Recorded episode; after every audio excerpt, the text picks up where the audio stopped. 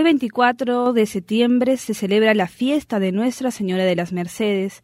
La Santísima Virgen se le apareció a San Pedro Nolasco en 1218, recomendándole que fundara una comunidad religiosa que se dedicara a auxiliar a los cautivos que eran llevados a sitios lejanos.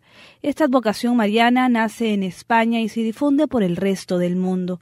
San Pedro Nolasco, inspirado por la Santísima Virgen, funda una orden dedicada a la Merced que significa obras de misericordia.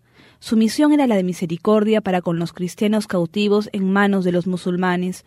Muchos de los miembros de la orden canjeaban sus vidas por los presos y esclavos.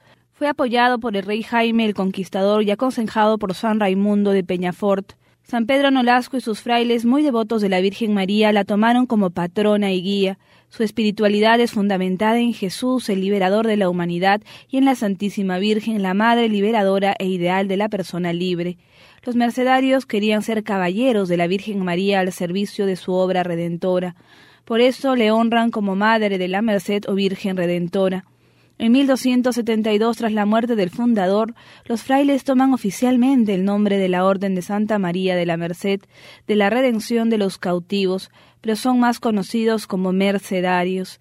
El padre Antonio Quexal en 1406, siendo general de la Merced, dice, María es fundamento y cabeza de nuestra orden.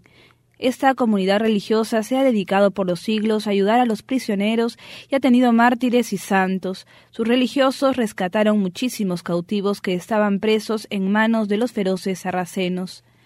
El padre Gaber en 1400 relata cómo la Virgen llama a San Pedro Nolasco y le revela su deseo a ser liberadora a través de una orden dedicada a la liberación. Nolasco le pide ayuda a Dios y en signo de la misericordia divina le responde la Virgen María diciéndole que funde una orden liberadora. Desde 1259 los padres mercedarios empiezan a difundir la devoción a Nuestra Señora de la Merced o de las Mercedes, la cual se extiende por el mundo.